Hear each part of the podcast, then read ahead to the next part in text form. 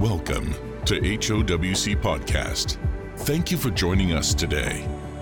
To learn more about our ministry, please visit us online at heartofworshipchurch.com.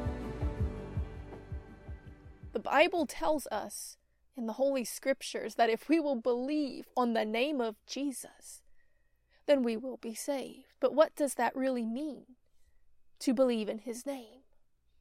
When we go back to the text where the angel came to Mary and told her that she would be with child, this holy thing that would be conceived within her, he said, You will name him Yeshua. In the English, we say Jesus. He said, Because he will save his people from their sin. You see, Yeshua in the Hebrew, it means salvation. Therefore, his name proclaims that he will save his people from their sin.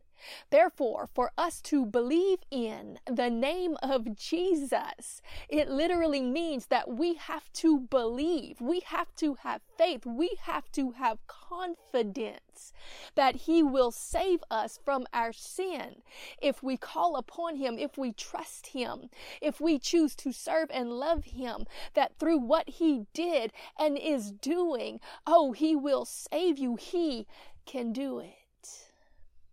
Do you believe it?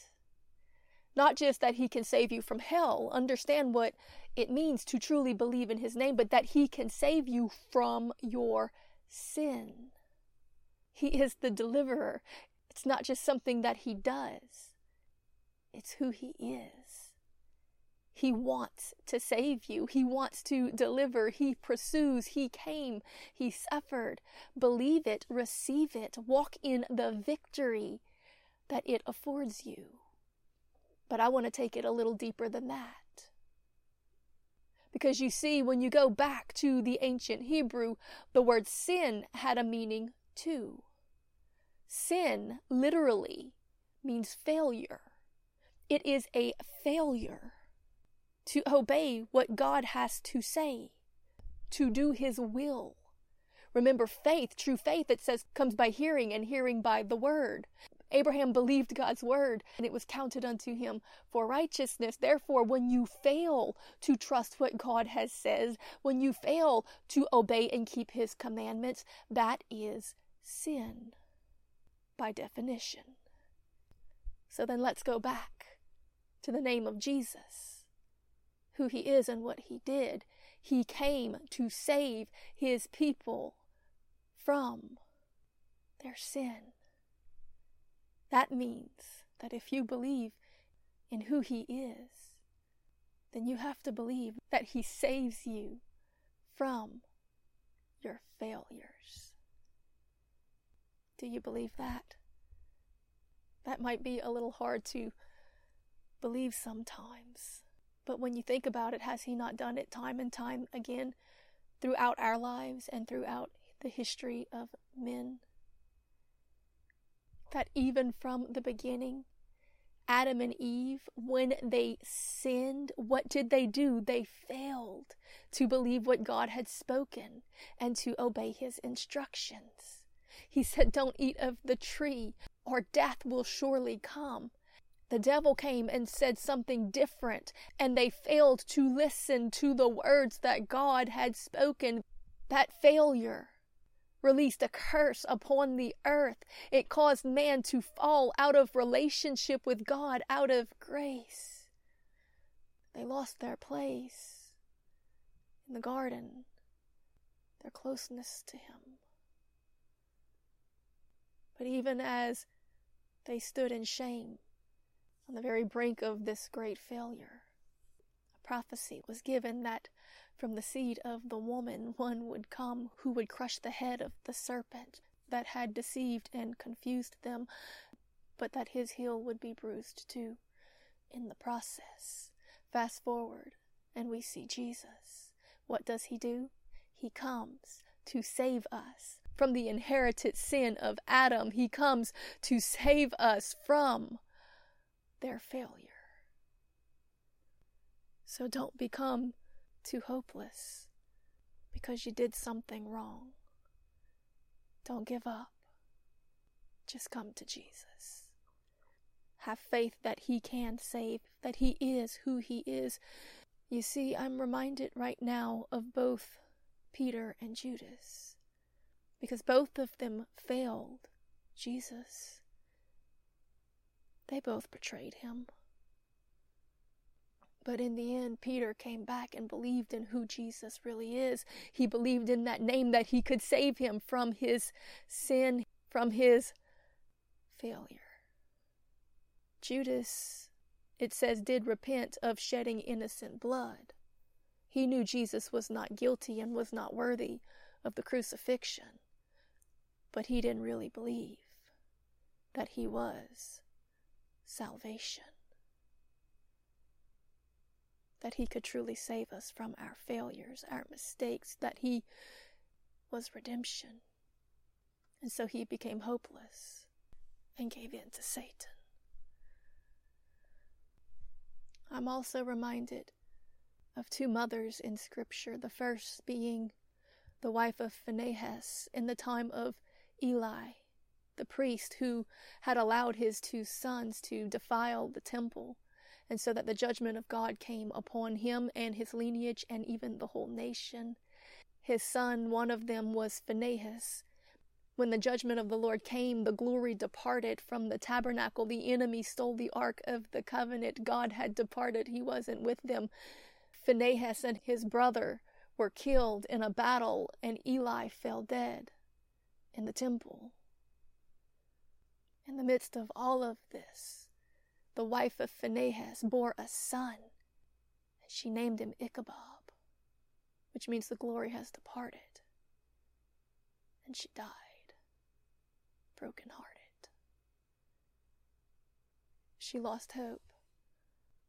But if she had only believed in the prophecies, if she had only sought the Lord God Almighty, he could have pointed her to the reality that in her own house in the very temple that had been defiled. God had already raised up a remnant, a prophet who could hear the Lord, who would go forth and continue to do his work.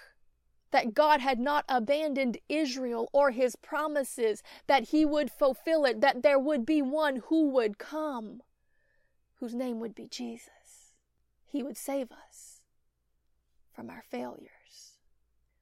Fast forward, and we look at Mary, another mother, who lives in a very dark day. Not unlike the time of Shiloh, the glory had departed from Israel. The temple had become heathenistic and Hellenistic. But she had hope.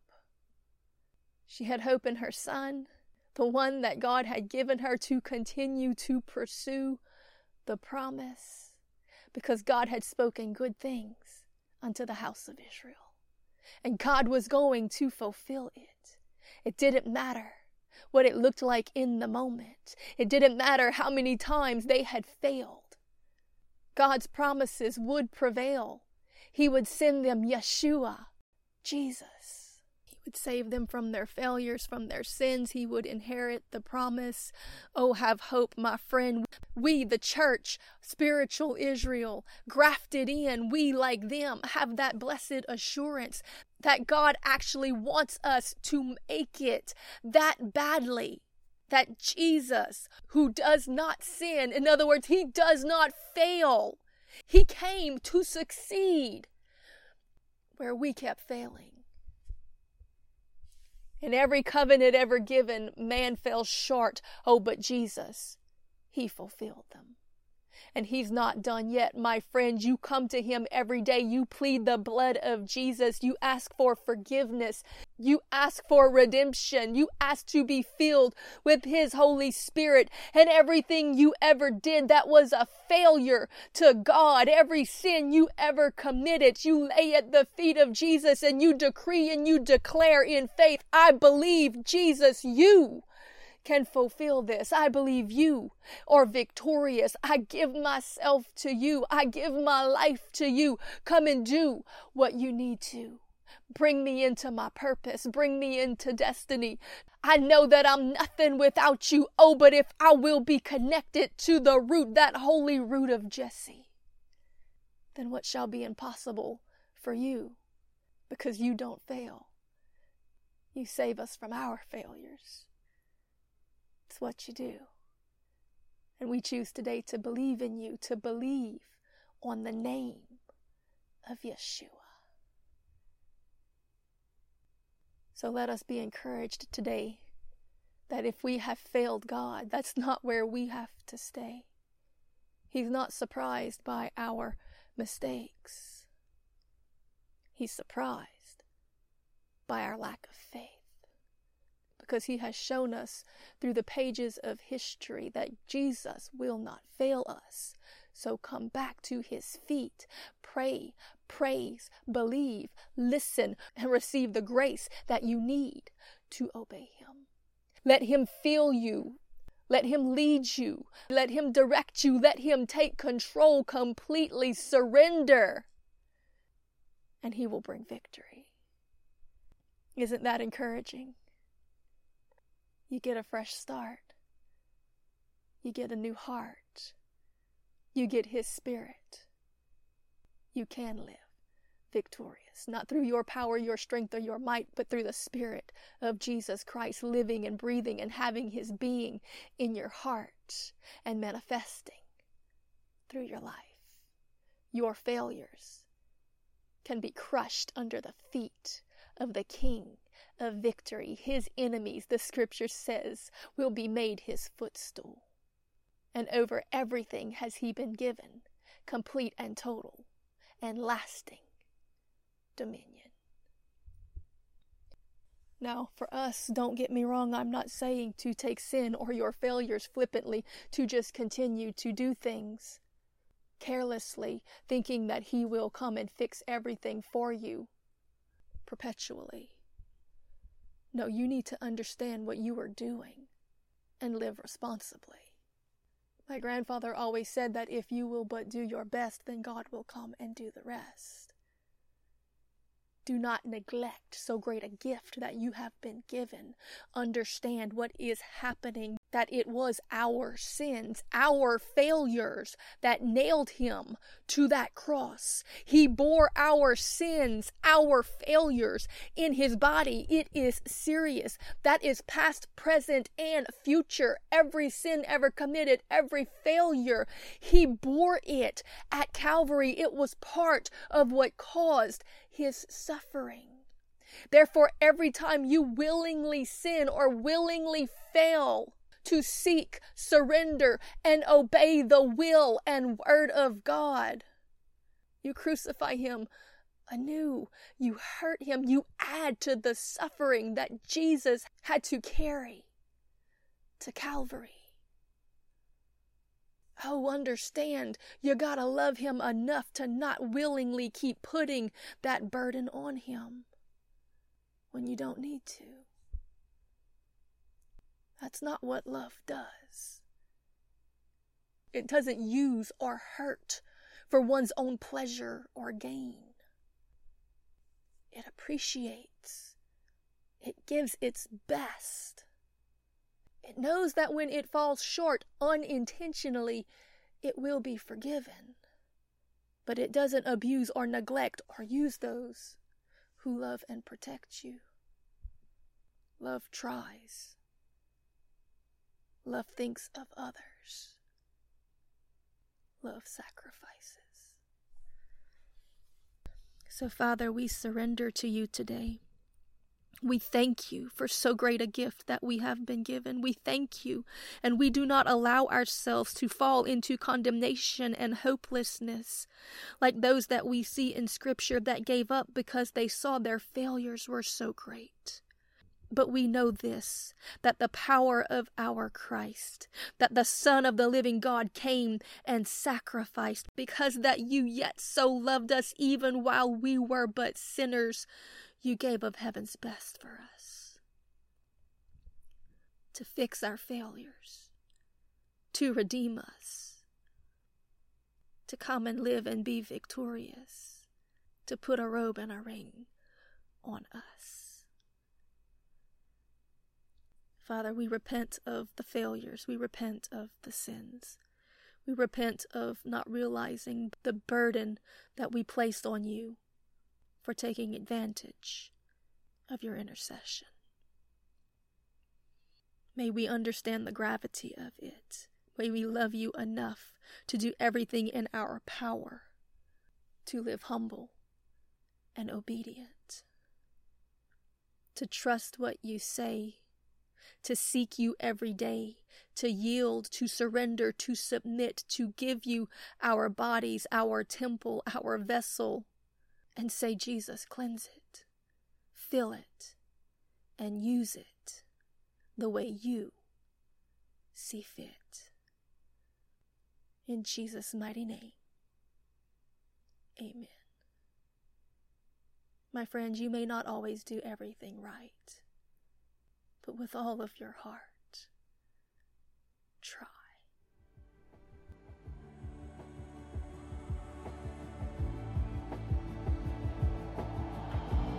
Thank you for joining us today. This program was brought to you by HOWC Media Ministries. For more messages like this or information about our ministry, please visit us online at heartofworshipchurch.com.